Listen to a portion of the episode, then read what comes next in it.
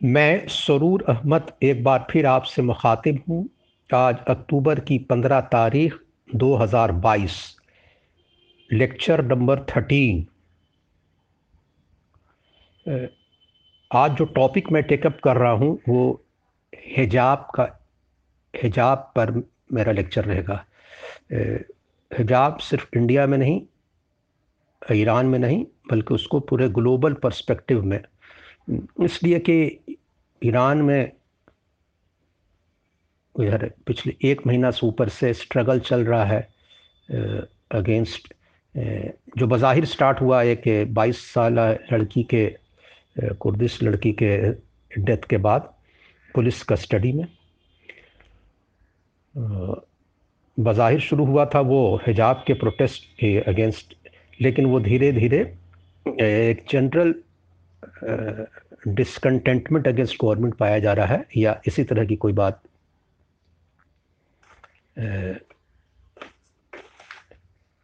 उसी तरह से इंडिया में पिछले फरवरी, मार्च से बल्कि और पहले से हिजाब खसूस साउथ इंडिया के कर्नाटक में एक इशू बना हुआ था। स्टेट गवर्नमेंट ने हिजाब पर पाबंदी लगाई। उस पर सुप्रीम कोर्ट का स्प्लिट जजमेंट आया और बातें अब सुप्रीम कोर्ट के बड़े बेंच में जाएगी। जो इशू है, केस जो है। मैं यहाँ का इशू को उतना टेकअप नहीं कर रहा हूँ, मैं ईरान पर ज़्यादा फोकस कर रहा हूँ क्योंकि उससे ही लार्जर चीज़ को समझने में समझी जा सकेगी। ईरान में जब इनकलाब आया, वो 43 इयर्स बैक 11 फरवरी 1979 को under the leadership of Ayatollah Ruhollah Khomeini not Khamenei Ali Khamenei जो प्रेसिडेंट अभी हैं, ये यंगस्टर्स को बताना ज़रूरी है, बहुत कन्फ्यूज़न हो जाता है। ये खामनाई हैं, वो खुमैनी थे जो इनकलाब लाया था। ये उस ज़माने में एक लीडर थे, उस ज़माने में यंग हुआ करते थे, ये खामनाई साहब, लेकिन एक्चुअल लीडर इनकलाब वो लाए थे। और वो इस्लामिक रिवोल्ट रिवॉल्यूशन था, और उसके बाद से दुनिया में कुछ, मुस्लिम दुनिया में कुछ चेंजेस आया है। लेकिन कुछ चीज़ को जो हिस्ट्री इन द मेकिंग में रहा है आदमी, जो बहुत ऑब्जेक्टिवली ऑब्ज़र्व किया है, वो और से तो कुछ दूसरी बात भी पाएगा, जो अभी जो डिबेट हो रहा है पर्टिकुलरली इन वेस्टर्न मीडिया देखिए, एक तो ऐसे सारे इश्यूज़ में truth is the first casualty पहला जो ये होता है, वो सच्चाई होता है, वो शिकार होता है। जो बोला जा रहा है, वो हाफ़ ट्रूथ है या ब्लैटेंट लाई है। बात चीज़ें बहुत अब्रप्ट बोल दी जाती है और वो चला भी दी जाती है क्योंकि वो इंटरेस्ट सर्व करता है। ईरान में जो पर्दा, हिजाब, कोई खुमैनी साहब के आने के बाद की चीज़ नहीं है। बल्कि मैं तो ये कह रहा हूँ कि जो अभी बहुत कुछ जो ये मूवमेंट चल रहा है, वो उन लोगों के चीज़ों को इम्पोज करने और गलत तरीके से इम्पोज करने, या इम्प्लीमेंट करने, मैं कह रहा हूँ इम्प्लीमेंट करने का नतीजा है। अगर इसको जिस समाज में था तो अगर उसको उतना ये नहीं किया जाता स्ट्रिक्टली तो वो शायद ज़्यादा बेहतर होता। हो सकता है इस पर डिबेट हो डिबेटेबल चीज़ होनी भी चाहिए। हर चीज़ डिबेटेबल मैंने बहुत ज़्यादा ये नहीं देखिए अक्सर जो एक्सपर्ट हैं जो आ रहे हैं लोग वो या तो 1979 में पैदा भी नहीं हुए थे या बहुत छोटे थे उसको ऑब्ज़र्व ही नहीं किए थे। आ, मैं हाई स्कूल पास कर दिया था 1977 में जब इनकलाब का सिलसिला शुरू हो रहा था सितंबर 77 और मैं उसको फॉलो कर रहा था। ईरान में डेढ़ साल तक बहुत अफरा तफरी रही। उस ज़माने में खुमैनी कहीं नहीं थे ईरान में। वो उस ज़माने में इराक़ में रहा करते थे। उनको एग्ज़ाइल कर दिया गया था 1964 में कंट्री में। तो वहाँ के बादशाह थे, जो किंग होता है एम्पर रज़ा शाह डिक्टेटर थे, वो अमेरिका नवाज़ थे। तो उनके वो समझिए कि it was an American bloc country मैंने क्योंकि रशिया था, उस ज़माने में सोवियत यूनियन था, और बहुत ज़रूरत थी वहाँ पर एक अमेरिकन बेस की। इसराइल का ताल्लुकात ईरान से बहुत अच्छे थे, वो रिकोगनाइज़ करता था, बल्कि उस, उससे कुछ ज़्यादा ही थी रिकोगनाइज ही करना नहीं, बल्कि बहुत क्लोज कोऑपरेशन था। बाद में ईरान ने फोर्स किया इराक को इराक को कि खोमेनी को वहाँ से वो बसरा में रहते थे, बगदाद बसरा, इराक में। तो वहाँ से चला उनको। तो बसरा से वो उनको फ्रांस भेज दिया गया, पेरिस। तो वो पेरिस में रहने लगे। कहा गया था कि ईरान में जो डिसकंटेंटमेंट शुरू हो रहा है, जो revolution I am talking about seventy nine इसलिए कि बहुत से लोग अभी पैरेलल ड्रॉ कर रहे हैं आज उससे तो 79 से पहले 77 के लास्ट वगैरह से जब मूवमेंट चला और बहुत सारे मैसेकर्स भी हुए, जब जुलूस निकलता था तो सैकड़ों हज़ारों लोग मारे जाते थे एक जुलूस में प्रोटेस्ट होता था और बढ़ता गया बढ़ता गया। नतीजा ये हुआ कि फरवरी आते आते वहाँ इनकलाब आ गया, फरवरी 79 तो खुमैनी को पेरिस भेज दिया गया। मैंने पहले इराक में थे, जो आदमी पंद्रह साल वहाँ था ही नहीं कंट्री में। हाँ लेकिन कहा जाता है उसका बहुत बड़ा इन्फ्लुएंस था और उसकी वहाँ भाषण होती थी कैसेट आता था ये। लेकिन उस वक्त जो था वो एक मिक्स टाइप की चीज़ थी, जो सिर्फ़ इस्लामिक लोग नहीं थे, बल्कि डिफरेंट सेकुलर लोग भी थे, कुछ मार्क्सिस्ट भी थे। टू डे पार्टी भी थी फदाइन और बहुत सारे ग्रुप थे। लेकिन देखा यह जाता था, जब जुलूस निकलता था उस ज़माने में, देखिए आजकल इंटरनेट की दुनिया है इन चीज़ों को बहुत आसानी से देखा भी जा सकता है बैक में भी जाकर अगर उसकी डेट टाइमिंग के साथ। तो बड़ी तादाद में रोड पर औरतें भी आती थी। लाखों का जुलूस से पता seventy eight seventy nine seventy seven बल्कि कहिए वो। और बहुत तादाद, बड़ी तादाद औरतों की हिजाब में रहती थी। वो ईरान, शाह ईरान था। तभी वो औरतें हिजाब में निकलती थी। बल्कि कहा जाता है कि जो तेहरान के सबर्ब है, हम तो एक आर्टिकल हमको याद अभी तक, जो पढ़ा कि ईरान में औरतें में बहुत जो मज़ाहिर तेहरान और बड़े बड़े मेट्रोपोलिस में तो कोई बहुत मॉड था बहुत एडवांस था। और लगता था जो छाप था कि भाई पूरा रज़ा शाह जो है पूरा वेस्टर्नाइज लेकिन जो सेमी अर्बन एरिया सब सज कहते हैं से, सेमी रूरल एरिया या सेमी अर्बन एरिया जो कहिए उसमें या गाँव में डीप इंटीरियर इवन तेहरान के सदर्न हिस्सा में या बहुत सारे विलेज आर्टिकल्स बताता आई थी कि वहाँ बहुत रिवाज है हिजाब का।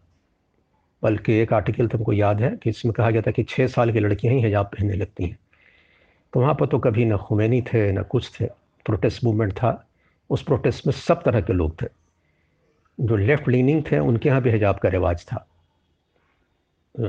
यानी मान लीजिए कि वो सब ऐसे ही थे क्योंकि कल उनके यहाँ एक उसको चलता था। कुछ लोग ओपन भी थे, बहुत ऐसी तादाद थी, दोनों था।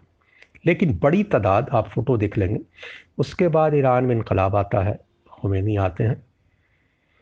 खुमैनी ईरान में आते हैं तो कहते हैं कि हमारे औरतों को कुछ और औरतें जो नहीं पहनते थे कि सर ढाक करके और हिजाब माना चाहिए। तो उस पर भी लोगों ने बहुत से प्रोटेस्ट भी किया, ये नहीं नहीं हाँ नहीं नहीं हाँ चले फिर डिबेट हुआ। कुछ तबका था जो उसको अपोज भी करता था। उसके बाद 22 सितंबर 1980 को इराक ने ईरान पर हमला कर दिया। अभी इनकलाब आए डेढ़ साल हुआ ही था, पूरा अफरा तफरी कंट्री में था। होमेनी अपने कंसोलिडेट भी नहीं कर पाए थे। जो कम्युनिस्ट हजरात थे, उनके बहुत सारे जो उनके फरमान या जो उनके ये हुआ करते थे, जो उनके सॉरी जो ऑर्डर्स हुआ करते थे या जो इस्लामिक रिपब्लिक का जो ये था, उससे एग्री नहीं करते थे अपोज कर रहे थे। टसल चला, लेकिन उसी बीच में इराक ने अटैक कर दिया सदाम हुसैन ने। तो उसको वेस्टर्न बैक अटैक था क्योंकि वेस्ट चाहता था कि भाई होमेनी ख़त्म हो। तो आप देखेंगे अभी भी उस ज़माने में कि एक खुर्रम शहर में जैसे अटैक हुआ था, पहला जो शहर कब्ज़ा हुआ था तो उसमें मर्द, औरत, लड़कियाँ सब हिस्सा लिए थे जंग में, और डिफरेंट जगह पर भी तो मैं एक सिर्फ़ एक जगह का नाम बता रहा हूँ। और उसमें औरतें जो लड़ रही थीं, और उस ज़माने बहुत पोस्टर मैगज़ीन हर जगह ईरानियन लोग इंडिया में भी पढ़ते थे। और वो लोग काफ़ी एक्टिव हुआ करते थे, तब बांटते थे। जो जो ये ग्रुप था, जो दूसरा ग्रुप था, वो लिबरल था, अपना नहीं पहनता था तो उसका भी अपना था। इंडिया में बहुत जगह पे हैदराबाद में, रांची में, लखनऊ में, अलीगढ़ में, दिल्ली में ईरानियन बहुत पहड़ा करते थे, लड़के लड़कियाँ सब। तो जो इस ग्रुप के थे लोग तो अपने हिजाब लगाते थे, जो नहीं थे तो नहीं लगाते थे। जो लड़कियाँ। तो ये सिलसिला चलता रहा।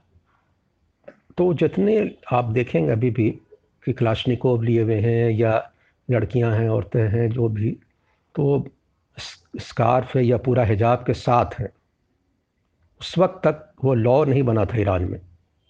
मैंडेटरी जो कहिए कि हिजाब लेकिन थी पूरे सोसाइटी में। आज की सर्च की दुनिया है, आप बहुत इतमान से देख सकते हैं। ये अभी के जो प्रोपोगंडा होता है, वो सब चीज़ वो बहुत टिल्टेड मैंने हाफ़ ट्रूथ से भरा रहता है, इसीलिए उस पर बहुत ज़्यादा नहीं जाना चाहिए। हाँ लॉ उन्नीस सौ तिरासी में बना, चार साल के बाद इनकलाब के। और उसका इम्प्लीमेंटेशन होने लगा फिर, और अभी जो हंगामा हुआ, उसके इम्प्लीमेंटेशन का जो मिसकैरेज ऑफ़ इम्प्लीमेंटेशन है। अब कुछ चीज़ को देख लें कि क्या ईरान में सिर्फ़ हिजाब पर हो रहा है तो फिर अली लाराजानी, जो अभी हाल हाल तक स्पीकर थे और प्रेसिडेंशियल कैंडिडेट के लिए भी खड़े हो रहे थे पिछले बार तो वो क्यों इस मूवमेंट को सपोर्ट कर रहे हैं? और बहुत सारे लोग, जितना है जो खुद जो खुद खोमेनिस्ट कहिए या जो इस्लामिस्ट थे, वो क्यों इसको सपोर्ट कर रहे हैं? अभी जो मूवमेंट चल रहा है तो वो क्यों कर रहे हैं? उन लोग तो इनकलाब लाने वाले थे। तो सिर्फ़ हिजाब नहीं है। हिजाब का जो इम्प्लीमेंटेशन का प्रॉब्लम एक, दूसरा ये कि और ईरान में और ईरानी कोरोना का एफ़ ट्रैक अब बहुत सारे सैंक्शन का अब बहुत सारे लिबर्टी वो चाहते हैं कि should not be implemented in this such a way बहुत से लोग की राय है और ओपन डिबेट भी वहाँ हो रहा है। वो आप अगर जाएँगे तो सुनेंगे उन लोग की, ये नहीं कि वो टोटली सेंसर्ड रह रहे हैं। एक जो ओपिनियन हार्ड लेने वाले लोग हैं, एक लिबरल हैं उन्हीं समाज में। देखिए, तीन चार ममालिक हिजाब का कल्चर मैं स्ट्रिक्टली कुरान और हदीस में नहीं जा रहा हूँ, ना मैं सुप्रीम कोर्ट के डिबेट में जा रहा हूँ, इंडिया के टुकड़ों मैं। ये देख रहा हूँ कि दुनिया में मुस्लिम ममालिक में या दूसरे जगह पर भी किसी न किसी फॉर्म में हिजाब या कुछ लोग सर पर दुपट्टा या जो भी रखते हों, सिखों में हो, उत्तराखंड में हो, पहाड़ी इलाके में, जहाँ के सुप्रीम कोर्ट के एक जज जिन्होंने फैसला दिया जो जो मैंने कि रिजेक्ट करते हुए दिया, मैंने वहाँ का कर्नाटक हाई कोर्ट का, वो भी उत्तराखंड के तो उत्तराखंड वगैरह का इलाका, पहाड़ी इलाका इवन राजस्थान में इंडिया में भी, पंजाब में भी, किसी न किसी फॉर्म में इवन कुछ स्टोरी आई थी वेस्टर्न मीडिया ही, में कहीं मैगजीन बहुत पहले, कि इंग्लैंड में कुछ औरतें बुरका या स्कार्फ लगा कर चलती हैं, जो कि क्रिश्चियन हैं इसराइल में चलती हैं, जो कि यहूदी उन्होंने कहा कि नहीं, हम I feel protected I feel better उनकी पर्सनल राय शी वज जो जो बोल रही थी, वो जीव थी, मुस्लिम नहीं थी। तो जो करे, जिसकी जो राय है तो ये एक प्रैक्टिस थी है। ईरान के इनकलाब के बाद हुआ ये था दुनिया में, मुस्लिम दुनिया में, कि औरतें जो 79 वगैरह के आसपास में बहुत ज़्यादा खास करके इंडियन सब इंडिया में नॉट सब कॉन्टिनेंट इंडिया में पर्टिकुलर या बहुत से जगह और मुस्लिम ममालिक में औरतें में इतना तालीम, इतना पढ़ कर नहीं हुई थी, इतना ज़्यादा नहीं हुई थी। कॉलेज स्कूल जाती थी, नहीं भी जाती थी। और वसाइल भी उतने नहीं थे। कॉलेज स्कूल खुलने लगे गाँव गाँव। और एक जनरल भी था औरतें लिटरेसी रेट हर जगह हिंदू, मुसलमान सब में कम था, ये नहीं सिर्फ़ मुस्लिम्स। लेकिन जैसे जैसे बढ़ता गया और ईरान के इनकलाब के बाद एक चीज़ हुआ जो दूसरे जगह नहीं हुआ। देखिए, यहाँ बुरका या हिजाब का रिवाज जो है, कोई सऊदी अरब से मुतासर होकर नहीं आया है। अफ़गानिस्तान से मुतासर होकर नहीं आया है। माने मॉडर्न डे की बात कर रहा हूँ मैं। इस्लाम का जो था अपनी जगह पर था, लेकिन मॉडर्न डे में जो 79 के बाद जो डेवलपमेंट हुआ है, उसमें ईरान का इनकलाब का रोल रहा है।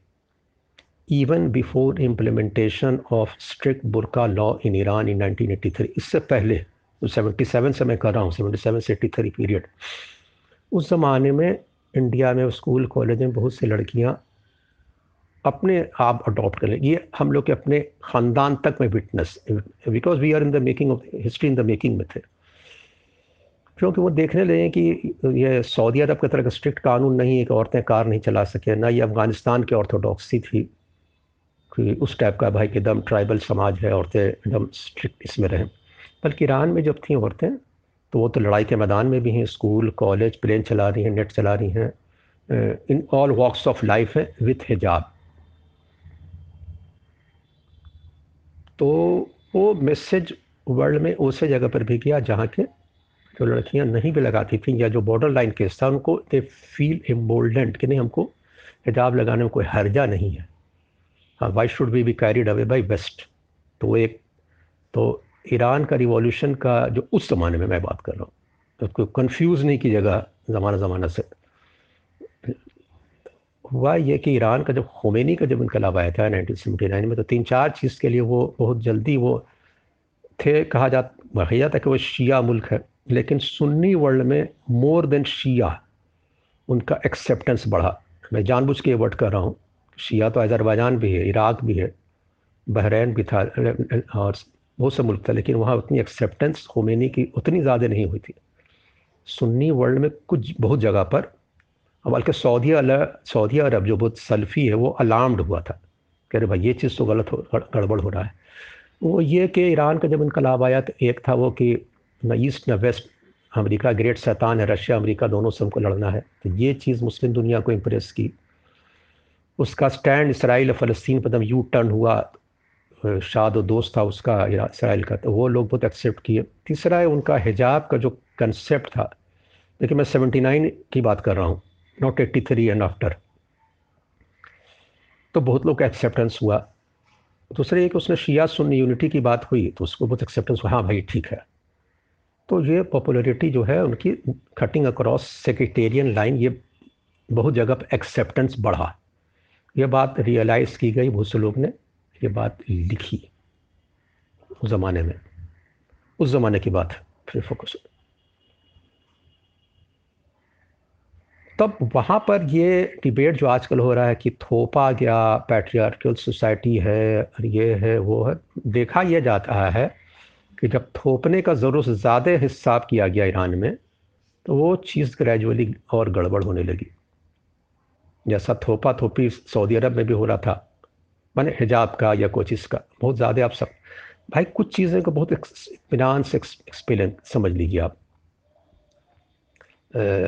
हर हर चीज़ की पैट्रियार्कल सोसाइटी, मैं जानबूझ के ये वर्ड इस्तेमाल कर रहा हूँ। क्योंकि ये बात बाजाफा बिना समझे बूझे बोली जाती है। और यह समझ के बोली जाती है बहकाने के लिए। मैं इलहान उमर जो है if I have pronounced her name चूँकि सोमालियन नेम है, वो मुस्लिम है if I have pronounced well correctly मतलब वो सोमालियन ओरिजिन के हैं कांग्रेस वुमेन है डेमोक्रेटिक पार्टी की। वो तो स्कार्फ लगा के आती हैं, हिजाब लगा के आती हैं। तो इसका मतलब क्या, अमेरिका में पैट्रियार्कल सोसाइटी है और जो बाइडन उसके लिए रिस्पॉन्सिबल हैं? नहीं, कुछ बात साफ़ है कि उनकी अपनी राइट है। उन्हें अपना ये, अपना फैसला सॉरी अपना फैसला है, वो जो करें। और एक और है मुस्लिम वुमेन कांग्रेस वुमेन तो वो नहीं लगाती। वो भी डेमोक्रेट पार्टी के। तो उनका अपना है। तो ये वही इंडिया में भी था मामला, जो कर्नाटक में था। ये डिबेट है और रह रहा है, ठीक है। अब आई बात कि वो जब नहीं लगाते हैं, अमेरिका में ये है, पूरी तो वर्ल्ड ओवर जहाँ जहाँ औरतें बुरका पहनती हैं, हिजाब लगाती हैं, या स्कार्फ लगाती हैं, या जिस जगह पर उनके कोई बाप माँ नहीं है जहाँ रह सकती थी।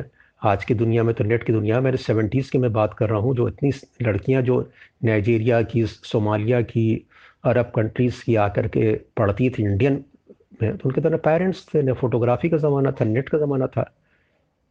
ईरानियन थी, खुद थे, न कोई पेट्रियाटल सोसाइटी थी तो उनको तो फियरलेसली घूमते रहना चाहिए था सही, लेकिन वो जो, जिनको बुरका पहनना था, जिनको स्कार्फ लगाना था, वो स्कार्फ लगाती थी, या बुरका पहनना था, पहनती थी, जिनको ना पहनना था, वो नहीं पहनती थी।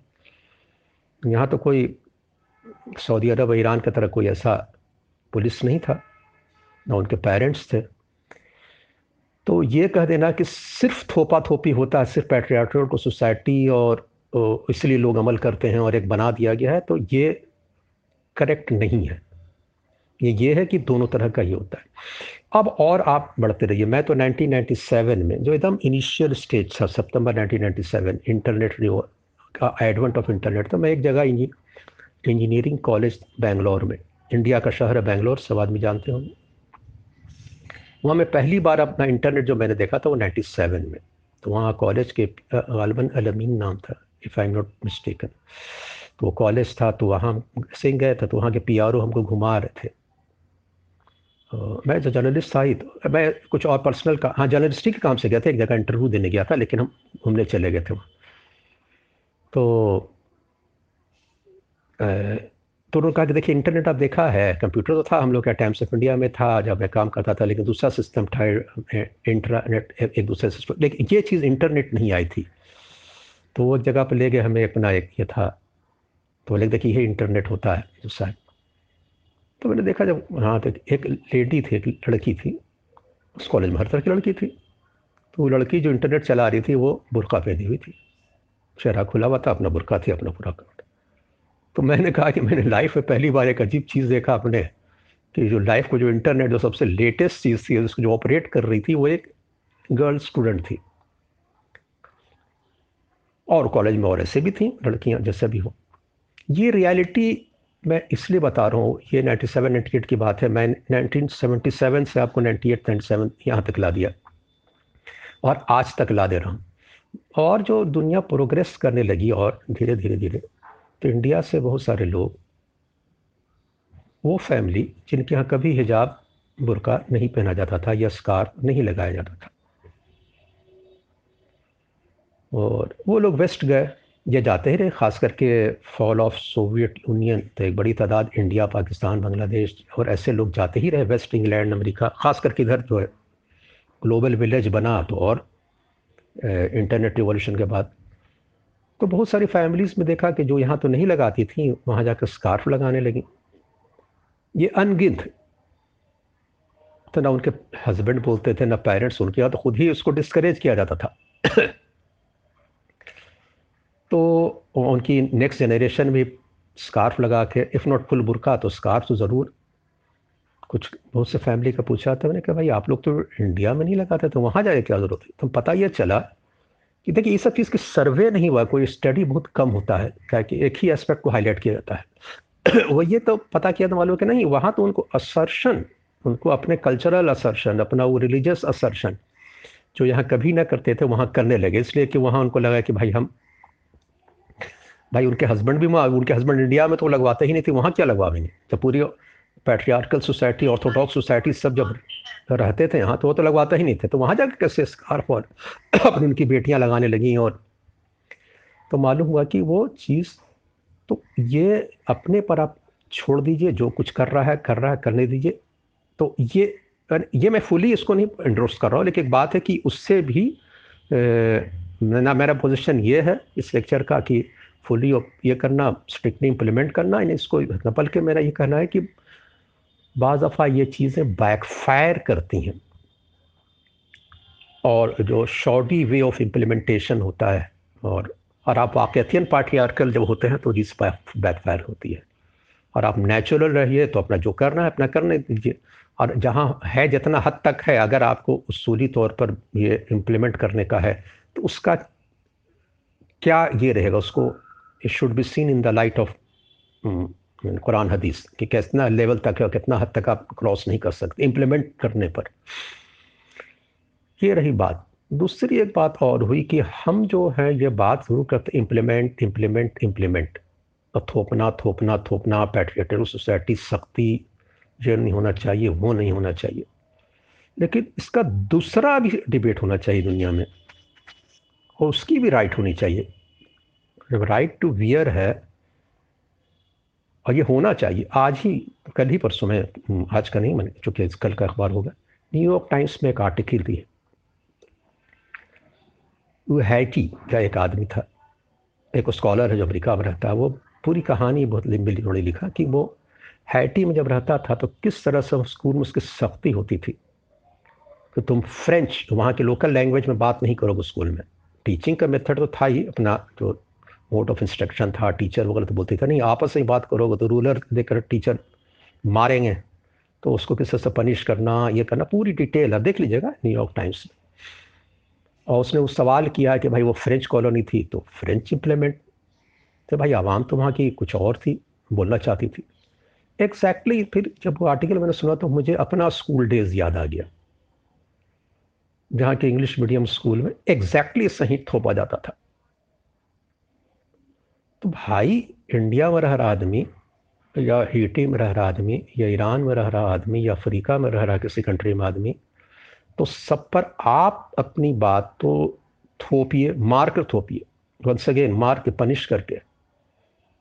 तो वो इंग्लिश में बोले फ्रेंच में बोले स्पेनिश में बोले।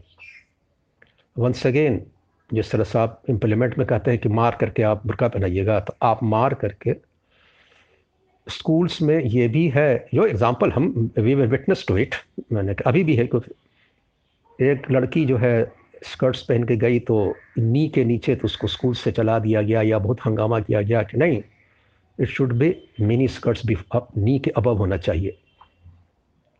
भाई आप ही का ड्रेस पहन रही है वो स्कार्फ लगा कर सलवार जंपर पहन कर नहीं जा रही है, उसमें आप इतना ऑब्जेक्शन इतना ऑब्जेक्शन ये कहाँ की उसूल है? ये कहाँ का ये है? ये सब आप कल्चरल आप अपना थोपते हैं। तो वो अगर थोप रहा गलत तो आप भी थोप रहे हैं गलत। हमको याद है कि बचपन में गोली गोली, अंटा, जो इंडिया के लोग हैं, वो जानते होंगे, अंटा खेलना, गोली गोली। तो उसमें लड़कों को, मैं तो नहीं खेलता था, लेकिन लड़कों को देखता था अपने कॉन्वेंट स्कूल में कि बोलना इंग्लिश है, ना तो पकड़ लेंगी, जो जो सिस्टर्स होती थी वो ना तो फाइन कर देंगी, कुछ कर देंगी if she could do anything तो ठाप अगेन अंटा में ठाप हो जाता, ठाप, टकराना, ठाप अगेन हिंदी में महल्ला में लड़के खेलते थे, ठाप फिर से. नो उड़ी, नो कुछ until the game is finish तो घर पर जो लड़के देखते थे उड़ी उड़ी कुछ ना. उसमें एक टर्म था तो उसमें कोई लड़के सब वहाँ इंग्लिश क्वाइन किए हुए थे, कि लड़के सब खेल रहे थे इंग्लिश में. कि भाई इंग्लिश में तो पकड़ा जाएँगे. इतना टेरर होता था. आप आप अपना थोप रहे हैं दूसरा नहीं थोपे। तीसरी बात यह है कि एक साहिबा तो और, एक साहब तो एक हाई स्कूल गर्ल थी, उसके पेरेंट्स मेरे पास आए। बोले, भाई कि ये तो अजीब मामला है। रमज़ान का महीना आया, पहले तो कुछ नहीं होता था। मेरी लड़की बड़ी है, वो एक दिन फास्टिंग करने चली, करके चली गई। तो जो सिस्टर थी स्कूल की, उन्होंने एक लड़की को पूछा कि तुम क्यों नहीं खा रही हो? तो उसने कह दिया, सो क्या मालूम कि आई एम फास्टिंग हाँ you are not allowed to fast you are not allowed to fast नहीं आपको टिफ़िन करना ही करना है। तो उसने ये कौन सा ये मज़ाक नहीं है ये मैंने ये fact you can cross check it और एक, एक जगह के सैकड़ों जगह होता है। तो दूसरे दिन घर आई पेरेंट्स उसे फादर गए उन्होंने कहा कि भाई आपको इसमें क्या प्रॉब्लम है? सो तो कुछ नहीं है पढ़ाई लिखाई एवरीथिंग इज़ नॉर्मल नहीं। Allowed to attend class many more if she is fasting if she is fasting तो उन्होंने कुछ अपना इस्लामी हिस्ट्री से बताया। No no we are not we are not going to listen to you any bus this hour भाई dress तो उसूल हो सकता है। कौन, क्या ना खाए स्कूल में? क्या ये भी कहीं का असूल है? ये भी कहीं का यूनिफॉर्म फ़ूड कोड का या कुछ ऐसा चीज़ है? तो जिस तरह से गलतियाँ एक तरफ़ हो रही हैं तो गलतियाँ दूसरी तरफ़ भी उतना ही बड़ी हो रही हैं। और उससे ज़्यादा हो रही हैं। फ़र्क सिर्फ़ ये है कि उनकी गलती को गोलोरी गलती नहीं माना जाता, बल्कि उसको गोलोरिफिकेशन कहा जाता है। उसको वही बात कही जाती है सिविलाइजेशनल मिशन जो लॉर्ड मैकुले ने 1834-35 में इंडिया में गया था। कि हम पढ़ाने थोड़ी जा रहे हैं इंडिया को? पढ़ा लिखा क्या मतलब है। हम तो उनको सिविलाइजेशनल मिशन पर अक्सर हैं। उनको सिविलाइज कर रहे हैं। यानी जितने ईस्ट के लोग थे, इंडिया, चाइना, पर्शिया, वर्ल्ड के जितने लोग थे अफ्रीका, हम लोग सब सिविलाइज नहीं थे, सब रूप थे, जंगली थे। तो वो सिविलाइज करने हम आए थे। तो तो ये सिविलाइजेशनल हुआ, वो ऑर्थोडॉक्सी हुआ, वो पैट्रियाटिकल हुआ। हमको इसी में, बीच में एक लाइन ड्रॉ करना पड़ेगा और ये गलत को गलत सही को सही मानना पड़ेगा। मैं सरूर अहमद इन्हीं बातों के साथ अपना लेक्चर नंबर थर्टीन ख़त्म करता हूँ। नेक्स्ट बार कोई और टॉपिक के साथ हाजिर होऊँगा। Thank you very much